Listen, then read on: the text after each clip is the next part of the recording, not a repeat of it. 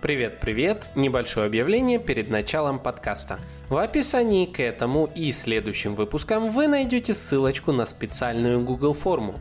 В рамках нее вы получите возможность попасть в новое закрытое сообщество подкаста «Маркетинг. Реальность», где будет еще больше полезного контента, закрытого полезного контента от меня и моих друзей-экспертов по темам маркетинга, брендинга и пиара – так что переходите в описании сразу после того, как послушаете этот и все остальные замечательные выпуски. Ну а вам, конечно же, большое спасибо за лайки, комментарии и репосты друзьям. Люблю вас и приглашаю в новый выпуск подкаста. Друзья, всем привет! С вами Александр Диченко, диджитал-маркетолог, бренд-стратег. Это мой подкаст «Маркетинг и реальность». Друзья, сегодня мы с вами поговорим про email-маркетинг как инструмент для вашего бизнеса. И в связи с этим я не мог не пригласить представителя компании, которая занимается email-маркетингом, настройкой и предоставляет все возможные инструменты для этого. У нас в гостях представитель э, компании Unisender Мария Матрос. Мария, привет! Рад слышать тебя в подкасте. Расскажи поподробнее о себе и чем занимаешься именно в Unisender. Привет всем слушателям, привет тебе. Я 9 лет работаю продуктовым маркетологом в компаниях, собственно, занимаюсь продуктовым маркетингом. Что это такое? Это работа не, не с компанией в целом, то есть не с брендом в целом, а с конкретными продуктами и фичами. Например, в Unicenter есть формы подписки и есть конструктор писем. Задача продуктового маркетолога продумать весь путь пользователя от рекламных кампаний до того, какие подсказки видит пользователь на продукте и как называются кнопки и заголовки на странице. В Unisender я пришла э, драйвить основной продукт, то есть помогать малому и среднему бизнесу строить эффективный email-маркетинг. Помимо этого, я занимаюсь продвижением новых продуктов, которые компания выводит на рынок. В email рассылки пришла в 2012 году как копирайтер – и со временем расширяла свои зоны ответственности. То есть прошла весь тот путь, который проходят наши клиенты, точнее часть наших клиентов. Затем работала в Еспутнике и вела рассылки таких крупных брендов, как ювелирный магазин Gold.ua и Photomag. Работая с Unisender, я веду также рассылки для малого и среднего бизнеса, чтобы чувствовать боли клиентов и предлагать оптимальные решения для их бизнес-задач. Супер. Ты говоришь, что с 2012 года занимаешься email-рассылками. Как, по-твоему, насколько изменилась э, а, востребовательность этого инструмента вот по сравнению с 2012 и вот текущим бизнесом? Она возросла, это набрала популярности или же email-маркетинг э, такая скорее люкс-услуга? Email-маркетинг был и остается эффективным инструментом получения повторных продаж. Если говорить о том, как он изменился за эти годы, Сейчас очень большой тренд на мультиканальность, то есть подключение других каналов типа мессенджеров, тренд на персонализацию и на получение обратной связи у целевой аудитории.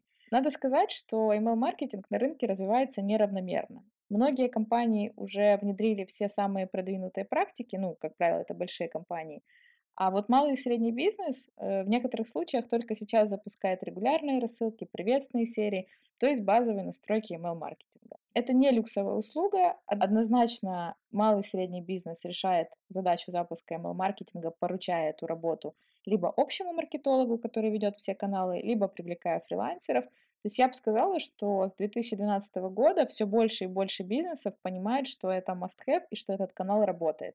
И если раньше, условно, имейлы приходилось там предлагать, продавать, объяснять их ценность, то сейчас все больше и больше даже небольших предпринимателей, инстаграм-магазинов задают вопрос, как нам запустить email-рассылку. Давай, прежде чем мы с тобой перейдем а, именно к email-маркетингу, трендам и поподробнее рассмотрим этот инструмент, расскажи про сам Unisender. Для тех, кто не знает, что это за сервис, хотя, мне кажется, практически все уже как минимум а, в русскоязычном сегменте знают этот сервис, но все же расскажи подробнее, что это за сервис, что он позволяет и кто с ним чаще работает. Это нужны технические какие-то знания или же буквально владение владелец бизнеса может э, зайти с такими средними знаниями, и он сам сможет настроить рассылку. Unisender – это сервис, который помогает малому и среднему бизнесу быстро запустить рассылки, причем с нуля. Мы не пытаемся грузить пользователя сложными настройками, мы не даем ему сразу жесткие какие-то технические интеграции и прочее. У нас простой, понятный интерфейс, в котором, да, как ты правильно сказал, собственник может зайти, взять красивый шаблон, вписать туда свой текст, загрузить базу и отправить рассылку, и это все там в течение там, 15 минут и часа от регистрации. Наши клиенты — это в первую очередь предприниматели, которые пока не готовы делегировать маркетинг и драйвят его сами. Это маркетинг-дженералисты, то есть общие маркетологи, которые ведут несколько каналов, например, SMM и email – это вот очень частая связка. И это фрилансеры, которые помогают нескольким компаниям вести email-маркетинг и советуют этот инструмент как такой простой и понятный, в котором условно представитель со стороны компании всегда может взять эту задачу и вести ее сам, потому что достаточно понятно, что делать и как настроить там ключевые вещи. Естественно, среди э, клиентов Unisender есть крупные компании, такие, например, как Розетка или даже Blackstar. Но в целом наши, э, наши клиенты – это малый и средний бизнес. И для того, чтобы сервис был простым, у нас достаточно много решений. Первый фокус – это, конечно, очень простой, понятный конструктор писем, который дает возможность бизнесу без там, огромных зарплат получить сразу адаптивные письма. По данным статиста, более 60% писем вот, в текущих реалиях открываются со смартфонов. И если мы говорим о каких-то там самостоятельных разработках, самостоятельной верстке, то адаптировать, то есть сделать письмо адаптивным, оно как бы стоит денег, и это не так просто. А у нас можно буквально открыть конструктор и начать верстать письмо с мобильной версии. Кроме того, у нас очень много шаблонов а, под разные задачи. Мы прям изучаем наши индустрии, изучаем наших клиентов и для них делаем там и для НКО, и для e-commerce, и для инфобизнеса персонализированные шаблоны на основе лучших практик. Следим, чтобы они хорошо отображались, классно выглядели, тестируем их э, в разных почтовых клиентах. Следующий инструмент – это простой и понятный процесс отправки рассылки. То есть ничего не нужно искать, не нужно догадываться, мы идем по простым шагам. Создаем письмо, указываем тему отправителя, загружаем базу и отправляем рассылку. Рассылку можно запланировать на удобное время, можно настроить отображение аналитики, можно посмотреть превью письма, и это все условно там в одно движение.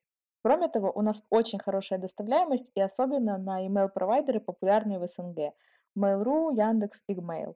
У нас есть большое исследование о том, где мы сравниваем разные сервисы максимально нейтрально и объективно, и смотрим, кто куда лучше всего доставляет. И вот по СНГ у нас очень хорошие показатели, но и на западные почтовые клиенты мы тоже умеем классно доставлять. Следующее, что у нас есть, это дружелюбная служба заботы о клиентах, которая готова как бы помочь 24 на 7 на трех языках и самое главное, берет на себя настройку разных технических сложных вещей, касающихся доставляемости. Не буду говорить страшные слова про марку SPF, но тем не менее это важно. И если у клиента там возникают сложности, потому что он максимально далек от email-маркетинга, у нас есть платные услуги, можно там заплатить за решение конкретных задач, получить быстрый результат.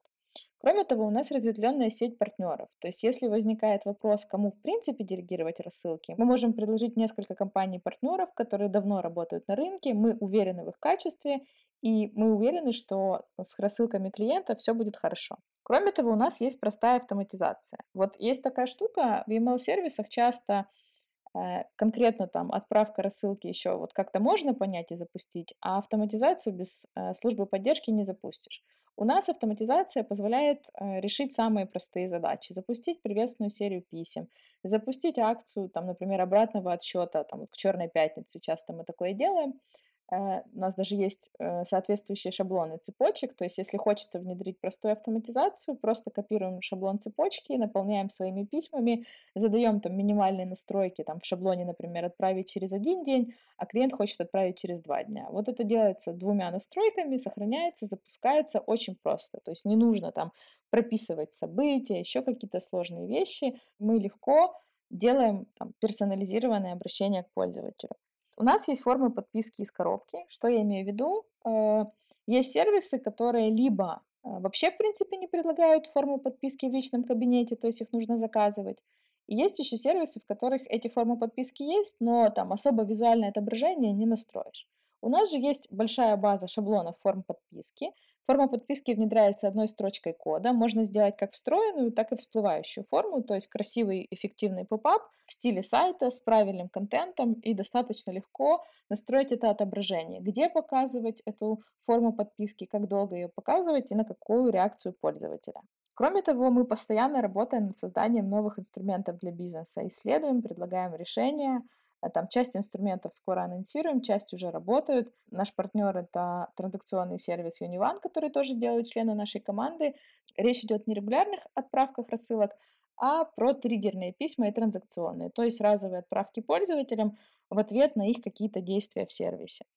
Э, ну и само собой, э, с 2018 года у нас работает школа, то есть мы ее создали в ответ на запрос клиентов, которые хотят действительно качественно работать и которым негде учиться. Мы привлекаем самых лучших экспертов с рынка, которые читают у нас курсы, проверяют домашки, есть обширная практика, в нашей школе собственник может там, принять для себя решение, что он хочет email-маркетинг, выбрать сотрудника, которому он хочет это делегировать, и этого сотрудника обучить конкретно в нашей школе как общим задачам email-маркетинга, так и каким-то конкретным аспектам, например, верстки писем.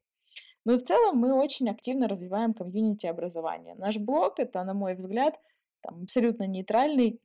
Еще до того, как я работала в Unicenter, я присылала всем своим знакомым статьи из блога как ответы на многие вопросы. То есть наш блог — это самый, наверное, популярный и подробный учебник по email-маркетингу, где можно ответить на все вопросы. От того, как настроить формы подписки, до того, какие вообще можно выбрать инструменты для того, чтобы создавать креативы для писем самостоятельно.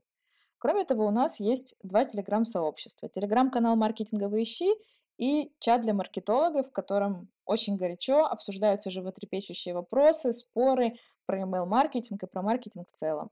У нас есть сообщество в Телеграме, мы постоянно проводим обучающие вебинары, какие-то тусовки, то есть стараемся драйвить бизнес, чтобы у них была безопасная среда, где они могут задать любые вопросы по email-маркетингу и по связке с другими каналами и получить проверенные ответы от экспертов. Так, друзья, ну, я думаю, вы поняли, что Unisender это очень классный инструмент. А давайте от себя добавлю свои мысли. Я лично также являюсь партнером а, Unisender. А, я работаю с ним уже тоже несколько лет, довольно давно, и каждый раз, когда а, встает вопрос в том, чтобы создать цепочку писем, каждый раз я обращаюсь именно к порталу Unisender. Лично я выбрал его по той причине, что, во-первых, ну, кстати, да, очень классная база база, полезная база образовательная, которая позволяет э, изучить что-то новое про email-маркетинг, а эта сфера постоянно обновляется. Во-вторых, э, мне понравился инструмент автоматизации рассылки цепочек писем. То есть, действительно, он простой, легкий и тому подобное. Когда-то я верстал письма, вот прям вручную, то есть HTML писал, вот все такое, но потом, если честно, а, я устал, так как э, все-таки сделать э, верстку писем под э, все виды мобильных устройств и тому подобное довольно сложно. Ну и опять-таки Unisender тут сейчас предоставляет очень много всего полезного. Поэтому лично я рекомендую этот сервис. Да, мне было всегда а, интересно пригласить э, вот э, представителей Unisender. И, Мария, тебе большое спасибо, что пришла, так как э, как раз-таки, ну, мой один из любимых инструментов маркетинга. А, Мария, давай расскажи, наверное, для начала топ-3 самых важных момента, на которые стоит обратить повышенное внимание, когда есть задача выстроить цепочку прогрева аудитории на какой-либо из товаров. Самые важные моменты. Первое — это стратегия автоматизации, то есть там цепочки прогрева. То есть что мы хотим сказать? Продумать путь пользователя, частоту писем, темы писем, формат писем, исходя из того, какую ценность продукт несет для пользователя. Второе, наверное, это корректность отображения письма и нормальная информация в нем. То есть письмо должно быть не обязательно, письмо должно быть супер красивым, Э, задизайненным четко. Но все должно быть видно, понятно, ссылки должны работать. Это вот смешно, но вот это реальность то, что там очень большая боль э, по данным Литмуса, очень большая боль email-маркетологов — это ошибки в рассылках. Ну и третье — это, конечно, персонализация. То есть у нас в Unisender есть шаблоны стандартной персонализации, то есть такие вещи, как имя, фамилия. Если вы собрали эту информацию на форме подписки, у вас она в аккаунте будет автоматически, и можно будет обращаться к подписчику и в теме письма, и в тексте письма по имени. Но если стандартных настроек не хватает, вполне можно индивидуальный промокод и даже категорию товаров ставить с помощью своих собственных переменных, которые настраиваются условно в три клика. Подытожим. Первое – это продумать стратегию цепочки, то есть подумать, как часто отправлять письма, какую информацию туда включать. Второе – это корректность, читабельность письма, правильность ссылок и актуальность информации, то есть отправлять условно детские товары родителям, товары для женщин женщинам, товары для мужчин мужчинам и так далее. И третье – это персонализация. Э, не обязательно нужно делать сложную персонализацию на основе данных сайта. Иногда можно посмотреть на большие бренды и собирать персональную информацию даже на формах подписки. А вот подскажи, один из вопросов, он немножко выбивается из э, нашего плана, но насколько актуально использовать смайлы э, в письмах? То есть, когда вот ставят смайлы в тему письма, ставят смайлы в тело письма, то есть сам контент, это вообще нормально? Люди актуально, хорошо к этому относятся или этого лучше не делать? Любимый мой вопрос, часто его задают, и ответ на него такой. У нас в блоге есть исследование на эту тему, можно его внимательно почитать. И, и на смайлы Э, на основные метрики писем, такие как открываемость и кликабельность, влияет весь комплекс методов, то есть не только смайлы. И короткий ответ такой, что нужно тестировать, как это работает конкретно для вашей целевой аудитории. Для какого-то сегмента смайлы дают прирост к open rate, для какого-то это вообще нерелевантно, странно, и пользователи удивляются. Но про смайлы я хочу сказать вот что. Надо понимать несколько вещей. Первое. Следить за тем, а, на каких устройствах, на каких устройствах пользователи открывают письма. Вот в Unisender, например, эта аналитика есть на каких устройствах и понимать, как на этих устройствах отображаются смайлы, и брать только безопасные смайлы. Второе, нужно э, придумывать, быть креативным, обязательно подписываться на конкурентов и смотреть, ну, то есть не допускать ситуации, когда на Хэллоуин у пользователя условно 5 одинаковых тем и 5 тыкв от разных брендов. То есть нужно выделяться, нужно следить за тем, чтобы выделяться. Безопасные смайлы, которые открываются везде, тестирование и отстройка от конкурентов – это то, что реально может привести к более высокой открываемости. Угу. А что касается вообще заголовков, кричащие заголовки, там какие-нибудь капсом заголовки, это мавитон или это как-то повышает все-таки открываемость письма? Э, вот что можешь сказать вообще про заголовки? Про заголовки хочу сказать, что в желании сделать тему открывашку, так называемую, то есть тема, которая стимулирует открытие письма, главное не переборщить и не присоединиться к фишерам и спамерам. Во-первых, почтовые провайдеры включают свои спам-фильтры там непонятные символы в теме, капсы и все остальное, потому что это либо фишер, либо спамер так делает. Во-вторых, ну, в целом надо понимать свой сегмент, то есть то, что приемлемо в казино условно, то неприемлемо для интернет-магазина. Ну, понятное дело, тоже нужно все тестировать, ну, то есть правильный вопрос про email-маркетинг, это о том, что нужно все тестировать. По своему опыту я скажу, что темы открывашки, капсы, смайлы, обращение по имени, фамилии отчеству, восклицательные знаки в начале – обращение на «ты». Это все хорошо для реактивационных и реанимационных компаний. Это такие компании, когда мы видим, что пользователь нас или перестал читать, или, в принципе, мы сто лет назад там с ним проконтактировали, не контактировали, и нам сейчас и здесь супер важно привлечь его внимание. То есть мы должны понимать, что открывашки там бесят некоторых пользователей, там отпишутся. Регулярно такое делать нельзя, потому что это просто выжигает базу. Но если у нас есть выбор сохранить клиента или потерять его, то дать ему жирную скидку и написать в теме капсом «Мы тебя теряем», то есть да, это реально даст нам возможность вернуть этих пользователей. Что касается классических продающих писем и регулярных рассылок, я советую фокусироваться на информационных заголовках, которые доносят ценность для пользователя. И ну вот, опять же, статистика, которая у нас есть, это то, что пользователи не любят читать нерелевантный контент. Эта релевантность, она может идти либо из нашего опыта взаимодействия с пользователем, то есть условно с какой страницы он зарегистрировался или какие товары покупал, или из реальности пользователей, да, то есть если мы понимаем, что там вот у нас пандемия, и для пользователей актуальны там какие-то тренды по пандемии, и мы об этом напишем, то это будет про них. И вот это конвертит на всех уровнях воронки, от открытия до перехода на сайт лучше всего. Ты упомянула такую тему, как попадание в спам. Я помню, что лично для меня это была своего рода боль, когда я настраивал э, цепочку прогрева. И я не сразу э, нашел метод э, того, как не попадать туда. А есть ли у тебя советы, что точно не делать и о чем надо подумать на старте рассылки, чтобы не попасть в спам? Тема сложная, очень ее все любят тоже. Э, комментирую так. У, например, у Гугла более 500 факторов, по которым он вообще сортирует папку входящие и отправляет письма в спам или там в inbox или в unsorted или еще куда-то. То есть угадать все эти факторы невозможно, они постоянно обновляются. Про некоторые Google пишет, про некоторые он не пишет. Ну, то есть это что касается Gmail.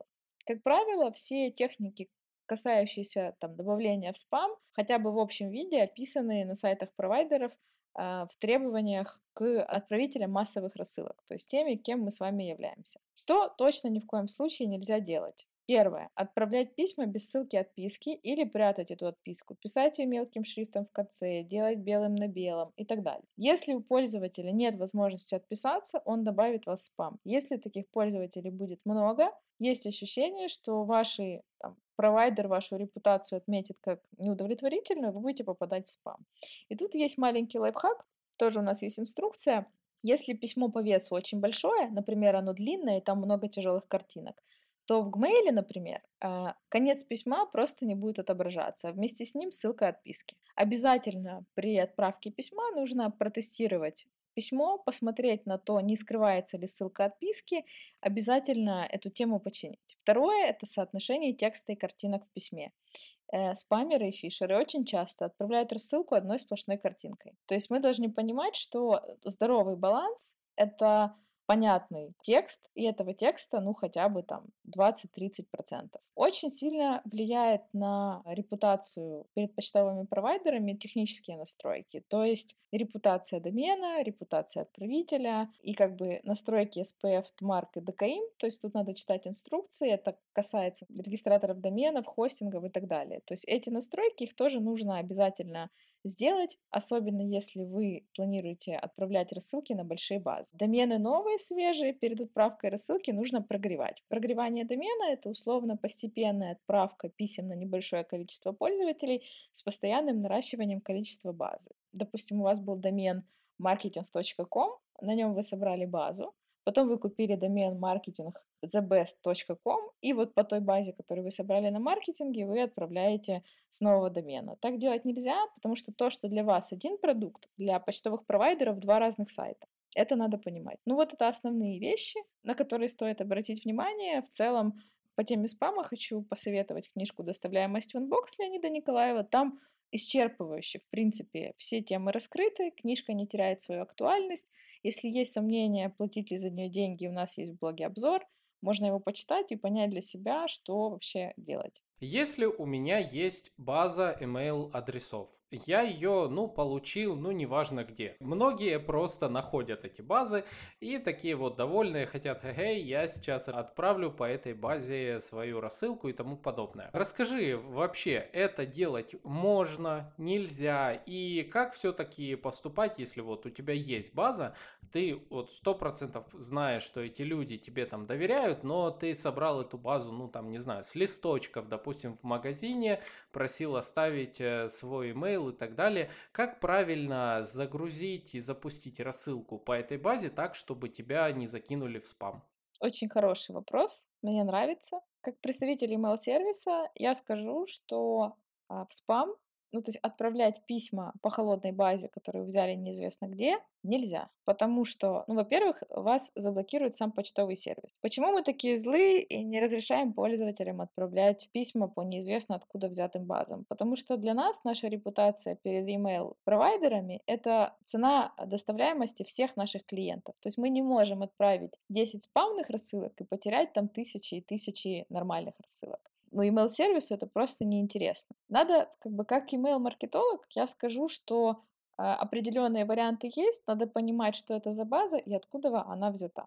Покупать базы, находить по бесплатным какие-то базы в открытом доступе и слать по ним рассылку, это не то, что нельзя или можно, это просто бессмысленно. То есть у нас почему так происходит? Объясню. У нас есть надежда, что если у нас есть контакт пользователя, и мы вот ему сейчас напишем, то он у нас сразу купит. По факту это не так.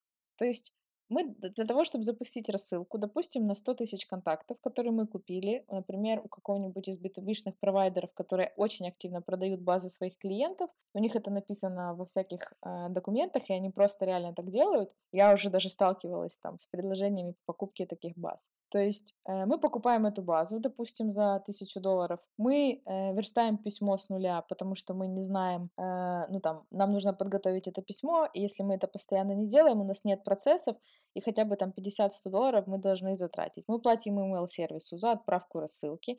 Скорее всего, мы покупаем домен, с которого нам нужно сделать эту отправку. Короче, затраты у нас около там, 1000 долларов минимум.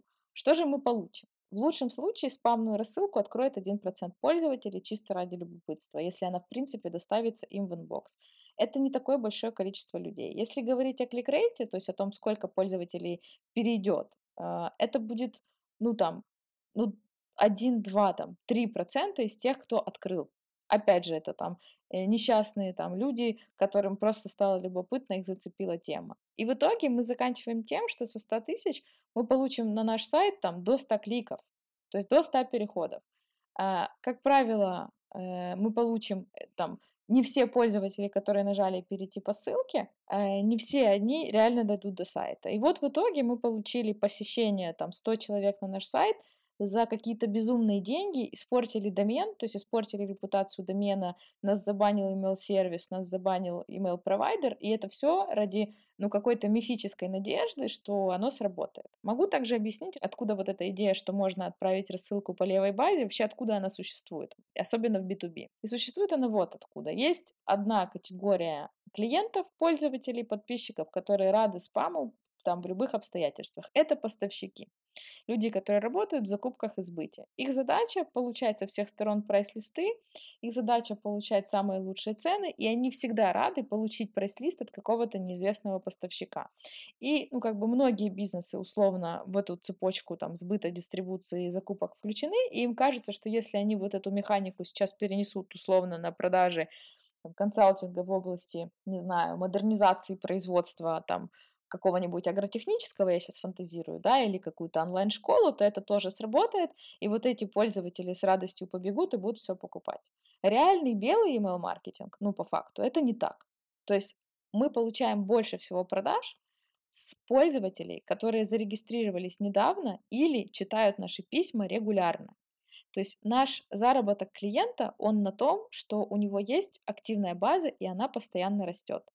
Для того, чтобы активная база росла, нужно, во-первых, а, вот мы подписали чека на рассылку там через форму подписки или он там сам написал, там в B2B такое бывает мы должны постоянно поддерживать его интерес, напоминать о нашем бренде. Идеальный вариант – это если у нас есть кейс, например, пользователь выбирал CRM-систему для бизнеса, а он там выбирал между шестью вариантами, подписался на все рассылки, оставил заявки, потом он решение выбрал. И вроде как ему эта тема уже не актуальна. Если он отпишется, ничего страшного, он все равно в ближайший год ничего не купит. Но идеальный вариант – это если мы находим, о чем ему написать, и находим эту частоту, чтобы ему было интересно нас читать, и, допустим, когда он вырастет, или когда этот сотрудник буквально уволится из этой компании и перейдет в следующую, он вспомнил, какие мы классные ребята, и вот пришел к нам. Вот, например, такая рассылка, как отдельный информационный продукт, если кто помнит, была рассылка Мегаплана, которую делал Максим Ильяхов, и она была просто крутая, и она наносила как бы бренд Мегаплана на, в сознании пользователя, и когда он думал о том, какой сервис ему внедрить, он, естественно, в первую очередь он точно изучал мегаплан. Дальше сконвертить пользователя – это задача уже других каналов маркетинга. Но что же делать, если все-таки хочется, э, допустим, еще ты такой пример привел по поводу с базы, собранной на листочках. Если это наши клиенты, если это визитки на конференции, которые мы собрали своими руками, спросили у людей ртом, хотят ли они рассылку интересную или подписаться на прайсы, если мы собрали их на листочках в магазине, если мы их собрали, допустим, через чуть ли не запросы на почту, это все, да, наши реальные контакты.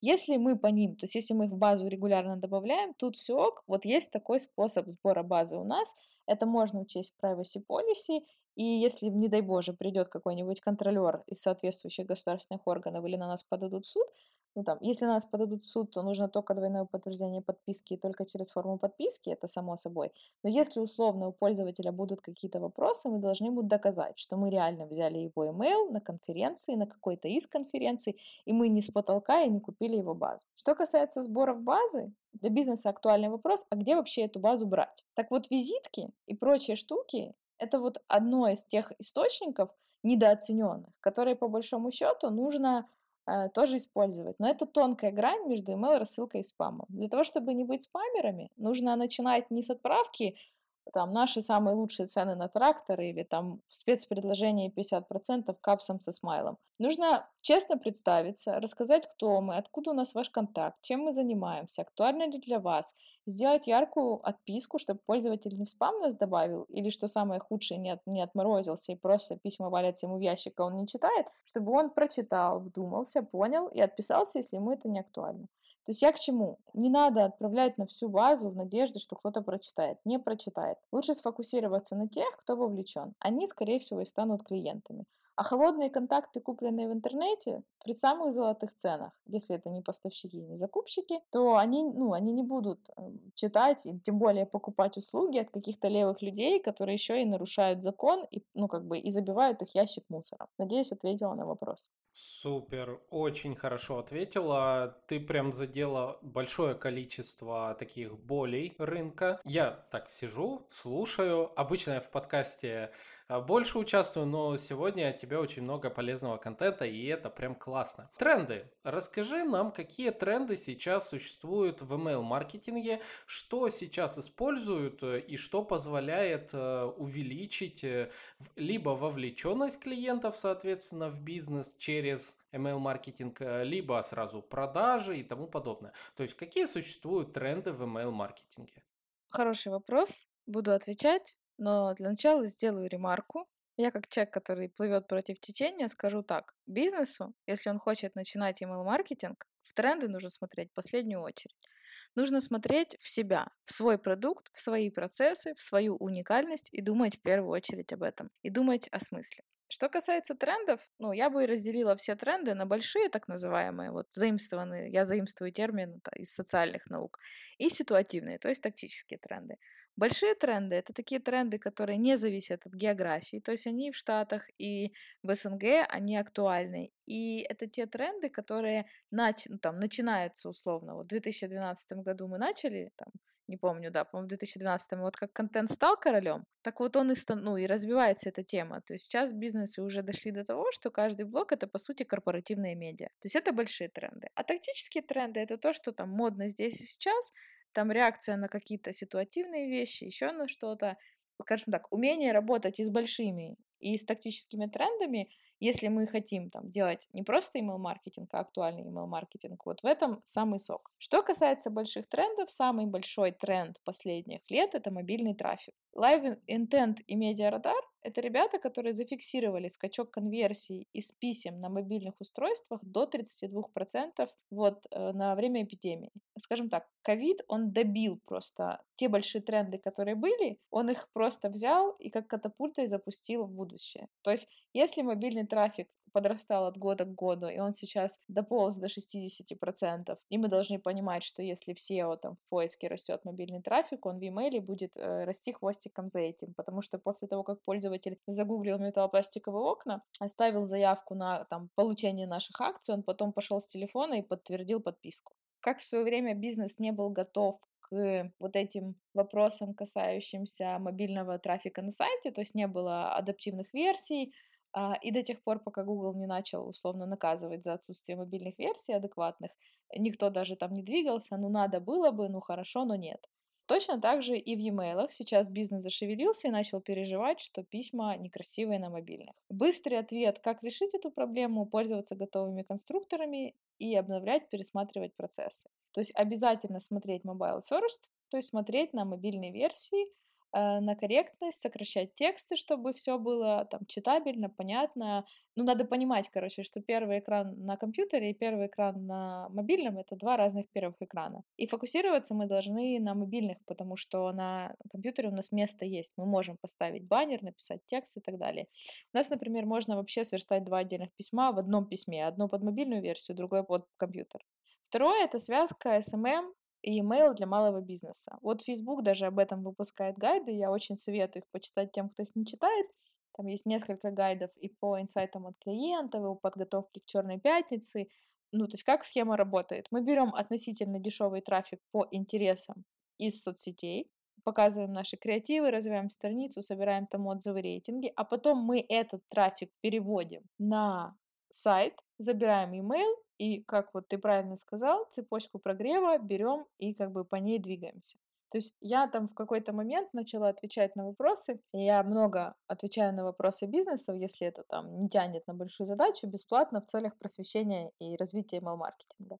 И стараюсь там не просто рекламировать Unisender, а вот объективно показывать, чем хороши те или иные сервисы, и там как бы пусть они сами делают выбор. И вот я вижу, что инст- собственники инстаграм-магазинов ну там, например, ниша эко, там товары, еще что-то, вот они приходят, и второе, что они делают после того, как они поняли, как брать заказы, как их принимать в директе и так далее, это они запускают email-рассылку вплоть до сайта. То есть они собирают имейлы и начинают по ним присылать наши тренды, условно, те же фотографии, которые у них есть в соцсетях, адаптируют под формат и начинают по ним отправлять email-рассылку. И Facebook этот тренд поддерживает не только контентно, но и технически. То есть в Facebook в рекламе есть лид-формы, которые позволяют собирать имейлы клиентов прямо из э, просто из Facebook рекламы, из ленты. И если у юзера уже предзаполнение формы этой работает, то для него оставить контакт это просто один клик. Следующий тренд это контент от пользователей. Он плотно связан с соцсетями, и сейчас вот эта тема собирать там слова пользователей, их упаковывать и показывать отзывы в рассылках, показывать отзывы на сайте, выбирать не просто бестселлеры, а вот там топ товаров по рекомендациям наших там пользователей, что выбирают наши пользователи, это все многие бизнесы поняли, что это реально можно и нужно делать, что нужно сегментировать, э, что многие бизнесы поняли, что это можно и нужно делать, что нужно стимулировать комментирование, что нужно там просить пользователей делиться информацией и эту же информацию показывать новым пользователям, потому что ничто так бизнес не продает, как клиенты, которые уже купили. И это очень просто сделать. Мы берем текст отзыва, мы в privacy policy пишем, что там ваши отзывы можем использовать. Если мы прям белые пушистые, мы просим у пользователей разрешения. И мы присылаем прямо письмо с отзывами в приветственной серии. Типа «Привет, а вот что наши клиенты о нас говорят, больше отзывов там в соцсетях». Следующий тренд – это данные. Данные – это вообще огромный гигантский тренд. Я там подготовила пару циферок. Мы знаем, что 72% пользователей готовы читать только то, что им релевантно. Самый большой тренд – это данные. Он катится условно, ну, наверное, уже лет 10, и с каждым годом набирает обороты, потому что инструменты аналитики становятся все более и более нам доступными. Мы знаем, что менее 50% пользователей готовы отдавать данные за скидки или за какие-то простые вещи. Даже если речь идет просто о имейле, там ящики для спама.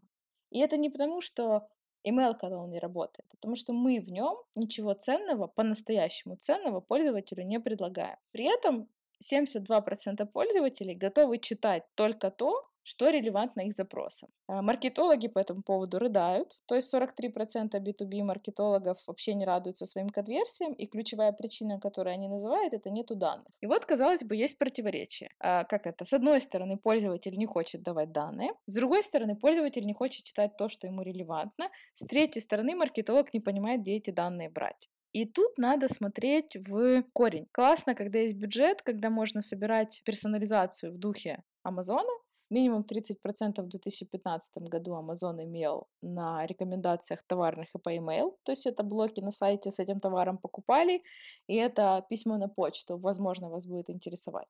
То есть вот такие механики.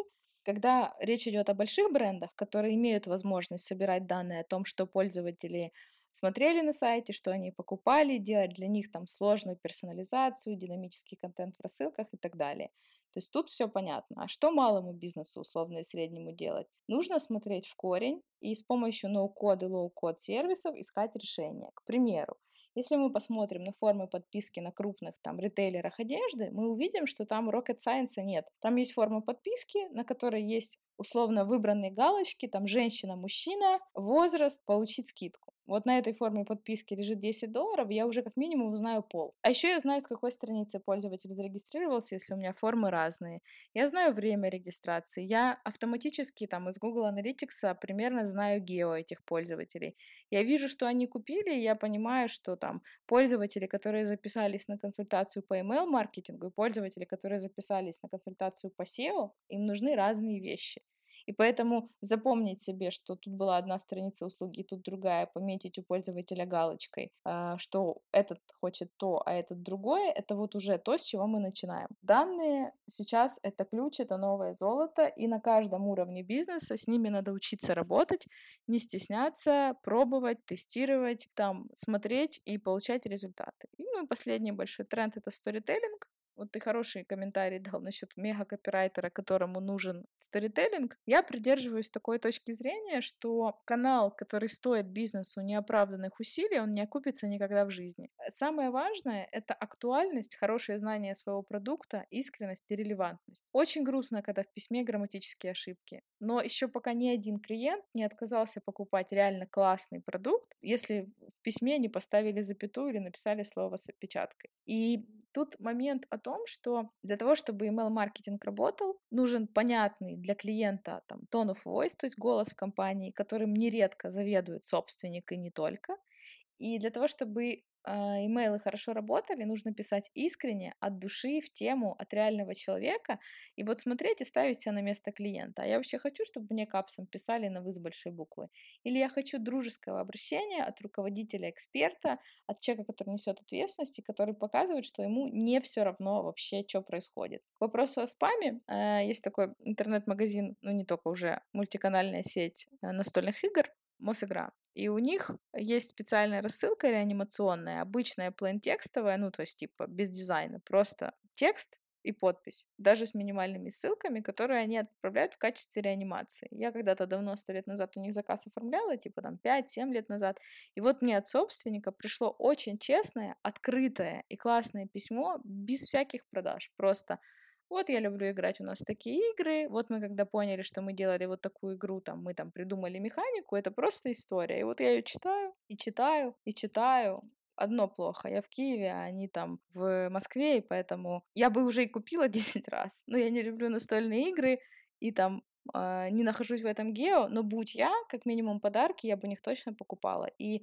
если почитать их кейсы, например, на Хабре, то видно, что такой выбор делаю не только я. Из свежих трендов, которые там ворвались условно последние годы, это рассылка как площадка для частных экспертов. То есть если у нас маркетолог, он хочет делиться своими компетенциями, ему нужна дистрибуция для его информационных продуктов, ему очень не нравятся фильтры соцсетей, что он там пишет контент, который стоит там денег, он его отдает бесплатно, а соцсети не считают его классным, потому что в первые пять секунд меньше пользователей лайкнуло, чем там лайкнула новость про ковид, например. Просто вот алгоритмы Фейсбука так работают. Эксперты сбунтовались и начали идти в канал коммуникации как в рассылку. Появился в 2017 году сервис Substack, который сам про себя говорит, что мы OnlyFans для экспертного контента. Мы даем возможность пользователям подписываться куда надо и как бы получать эту информацию. И второй тренд большой — это то, что медиа вдруг осознали, что рассылка может быть э, собственная медийным продуктом. То есть, что не нужен большой посещаемый сайт, что можно самый сок отжимать, отправлять в рассылки, вплоть до того, чтобы брать с пользователей за это деньги. То есть нашумевший кейс э, Morning Brew, которые получили оценку 75 миллионов долларов, э, это, по сути, там раз в день приходит рассылка самой важной отжатой информации по заданным тематикам. То есть будут расти медиа, которые будут приходить в email-канал и будут там э, создавать свои собственные информационные продукты. И все, кто, ну то есть если для э, бизнеса email-канал это все-таки один из каналов маркетинга, то есть там есть некий баланс между сделать из пластилина и палок и запуститься быстро и сделать офигенно, и идет перекос в область пластильной палок, то тут мы будем в инбоксе видеть конкуренцию а, с профессиональным информационным продуктом, классно написанным, классно сверстанным, и это, ну, как бы будет в целом и повышать уровень рынка, и создавать сложности для тех, кто э, в своем внедрении email-маркетинга, он не доходит до там, доведения до конца, полировки и там, доведения до идеала там, каких-то механик, которые работают. Что касается быстрых трендов, а, надо понимать такую штуку. Есть западный рынок и есть э, наш рынок. И наши пользователи, они активно сейчас стали пользоваться западными сервисами. То есть они и Netflix подписываются, и Spotify слушают, и AliExpress вырос, э, покупки на AliExpress Россия, что по сути зарубежный сервис. Э, ли вырос на 151% год к году вот только за время пандемии.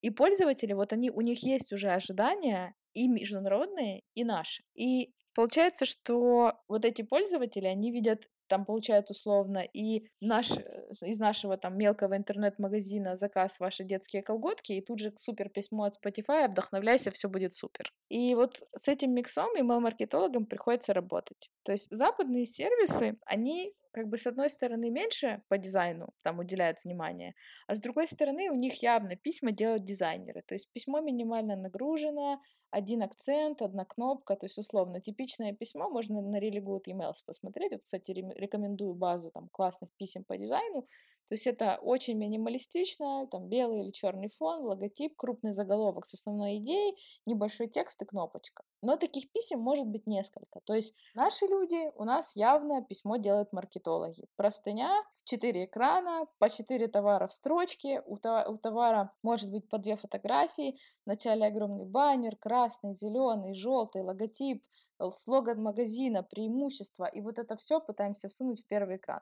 Наших маркетологов можно понять, и вот мы в чатике, кстати, подняли об этом разговор, я там прислала наши новости там, по нашему общему исследованию, которое мы делали, когда над шаблонами работали, меня закидали помидорами коллеги, очень честно сказали, надо тестить.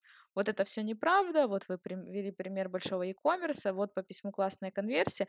Да, оно несомненно, но факт становится фактом. Видно, что письмо делал как бы маркетолог. В СНГ есть очень э, явно выраженный тренд это микс мессенджеров и рассылок. То есть я мониторю там условно еженедельно более 20 источников западных разных эм, медиа, то есть фокус типа SMM и рассылки я вижу у всех, а вот фокус мультиканальность я вижу только у больших компаний. У нас в Telegram как бы врываются все на максималках, и это и с одной стороны классно, а с другой стороны это усложняет задачу. Классно это потому, что бизнес начинает вынимать, э, как это, снимать пакет с головы и понимать, что а, нельзя воспринимать каждый канал как отдельную планету. Пользователь живет в мире мультиченнела и омниченнела.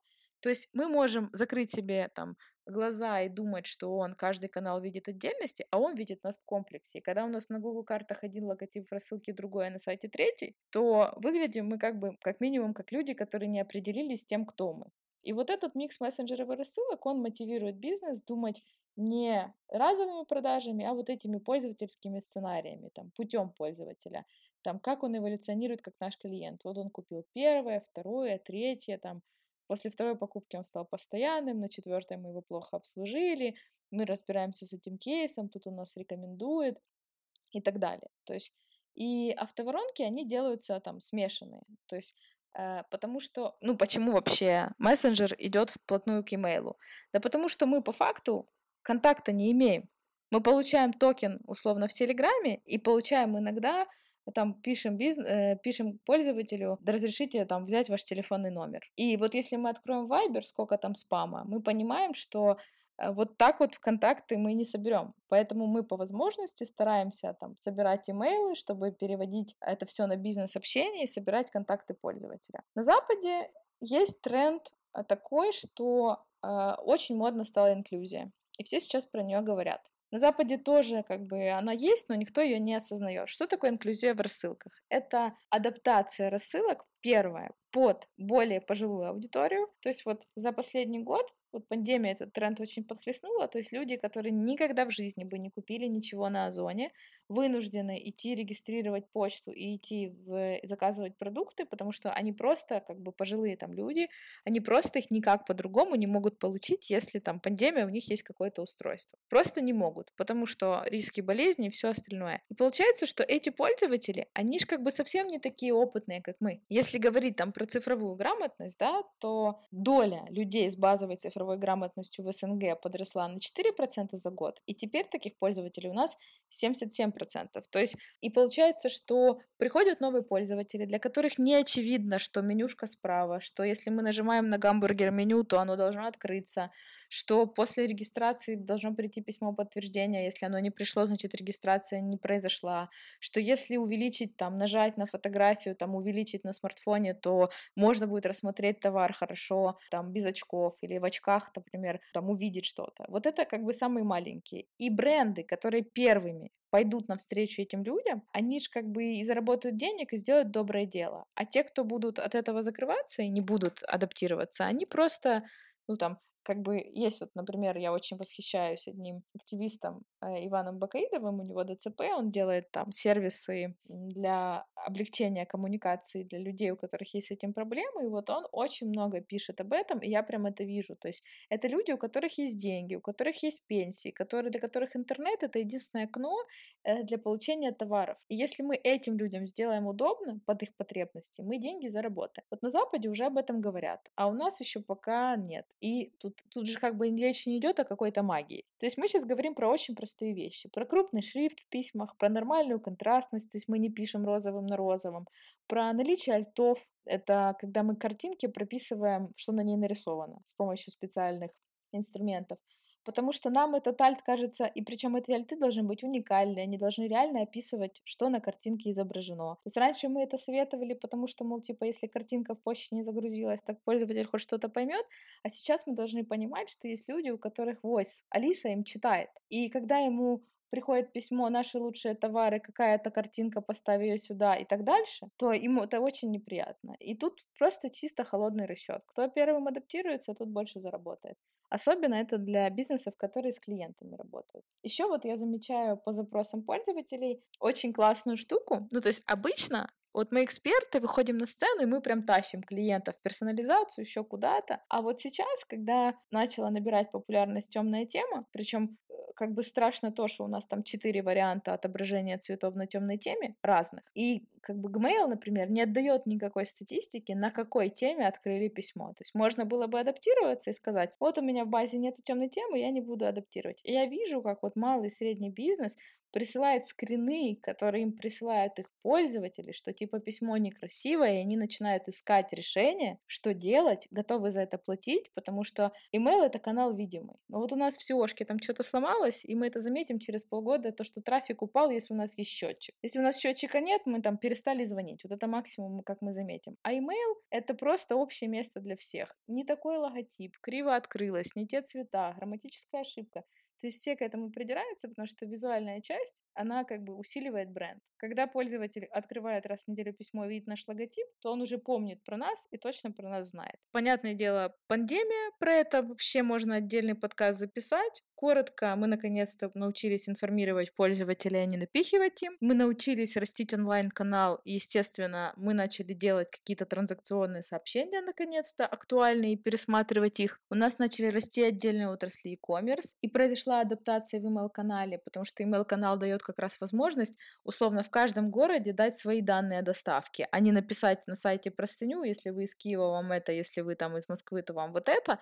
Ну, тоже мотивация, потому что не, не сбивать с толку тех пользователей, для которых это не актуально. Ну и понятный рост всех онлайнов, онлайн-фитнеса, телемедицины, образования. И получается, что нагрузка на почту, она вообще выросла, ну там, максимально. Ну, что касается вечных трендов, э, простое письмо, отправленное сегодня, лучше, чем золотое письмо, отправленное через неделю. Классно, когда есть хороший копирайтер и есть какой-то минимальный уровень качества, но заголовок условно написать понятный, простой, можно доверить там тому сотруднику, который делает рассылки и жить с этим. А, надо думать о доставляемости, потому что большая конкуренция а, с другими письмами, и надо думать про там, какую-то базовую мультиканальность, цельно воспринимать опыт пользователя, потому что те, кто этого не сделают, те как бы будут получать меньше результаты. Но вот я лично вот от себя считаю, что сначала нужно настроить гигиенический список, вот что надо в канале делать, посмотреть на результаты, а потом уже думать, читать кейсы, их улучшать. Первое. Прогревать базу обязательно, то есть прежде чем начинать отправлять регулярные рассылки, отправлять приветственную серию. Очень просто настраивается, даже вообще можно ноу-кодом обойтись, но в зависимости от того, на какой платформе сайт. Второе, писать регулярно, а не как любят некоторые бизнесы на Новый год написать три письма и все, на год исчезнут. И потом переживают, что у них типа нету продаж.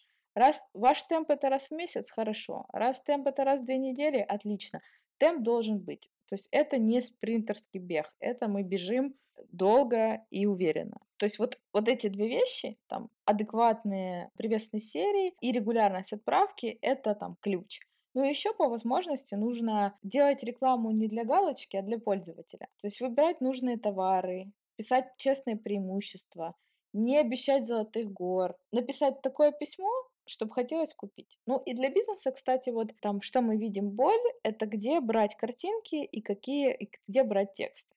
Очень развернуто. И да, друзья, я бы добавил от себя, что email-маркетинг это очень мощная воронка прогрева. Я вообще такой, наверное, тоже внегласный амбассадор воронок прогрева, то, на что забивают очень многие бизнесы, в связи с чем они вкладывают огромные средства в холодный трафик.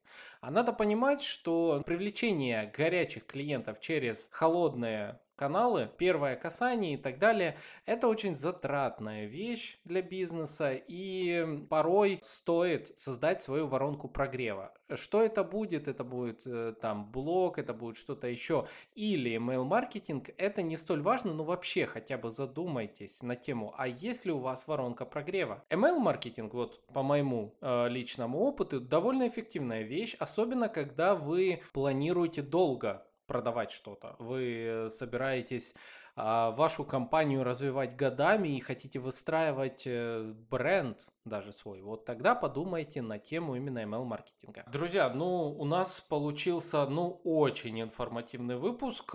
Если честно, уже в финальную запись это не вошло, но немножко я даже а, Марию притормозил. Дело в том, что я хочу, наверное, еще как-то вот Мария тебя пригласить э, в наш подкаст, потому как тема ML-маркетинга на самом деле это огромнейшая тема. Ты сама даже а, говорила о том, что есть целая база в рамках а, портала э, Unicenter, где можно подписаться и получать информацию. Более того, у нас такой внегласный с вами еще один партнер этого выпуска. Это телеграм-канал «Маркетинговые щи», где также обсуждаются много полезных фишек. Он будет в описании к этому выпуску. И что надо понимать, давайте, если очень кратко, по теме ML-маркетинга, что это отдельное направление маркетинга. И этот инструмент может работать на вас как очень хорошо и приносить вам, возможно, даже весомую часть э, выручки, а так и в принципе он может быть вам, ну как и любой другой инструмент, пятым колесом, которое только помешает. Поэтому к нему нужно подходить осознанно,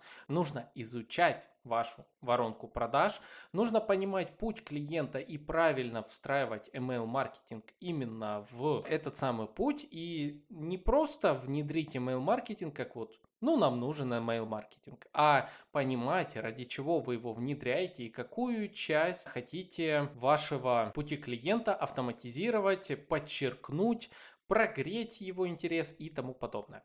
Вот, а, Мария, тебе большое спасибо контента очень много, он очень полезный. Хочется еще, если честно говорить, наверное, долго, еще не один час, но а, так как это формат а, подкаста, не все могут в рамках одного выпуска это воспринять, поэтому я думаю, мы с тобой еще раз обязательно выйдем в эфир. Напоследок, что скажешь нашим слушателям и тебе еще раз большое спасибо. Большое спасибо за приглашение. Я по теме email-маркетинга могу рассказывать э, очень долго и много. Надеюсь, э, ты выберешь самые интересные моменты. А что касается того, чтобы прийти еще раз, я максимально за и предлагаю всем задавать конкретные вопросы. Я постараюсь на них максимально полно ответить, потому что но моя мотивация участвовать в подкастах это чтобы это все заканчивалось там реальным внедрением чего-то на практике. И от себя могу сказать самое главное. Глаза боятся, руки делают. Письмо э, не идеальное, отправленное сегодня. Всегда лучше письма, написанного завтра. Регулярная рассылка с там, минимальными новостями всегда лучше шикарной рассылки раз э, в году. Развивайте email-маркетинг, повышайте повторные продажи, зарабатывайте деньги и радуйте своих клиентов. Всем спасибо, всем пока. Все, друзья, я знаю, что вам было полезно, поэтому, ну что, 5 звездочек в Apple подкастах, комментарий к описанию к подкасту. Это всегда радует душу, это всегда дает понимание того, что вам понравилось, что, возможно, могло и не понравиться, но мы стараемся для вас. Поэтому, друзья, Вот, вот, в принципе, и все. С вами были Александр Деченко, Мария Матрос, подкаст «Маркетинг и реальность», и мы с вами увидимся, услышимся в следующих выпусках. Всем пока!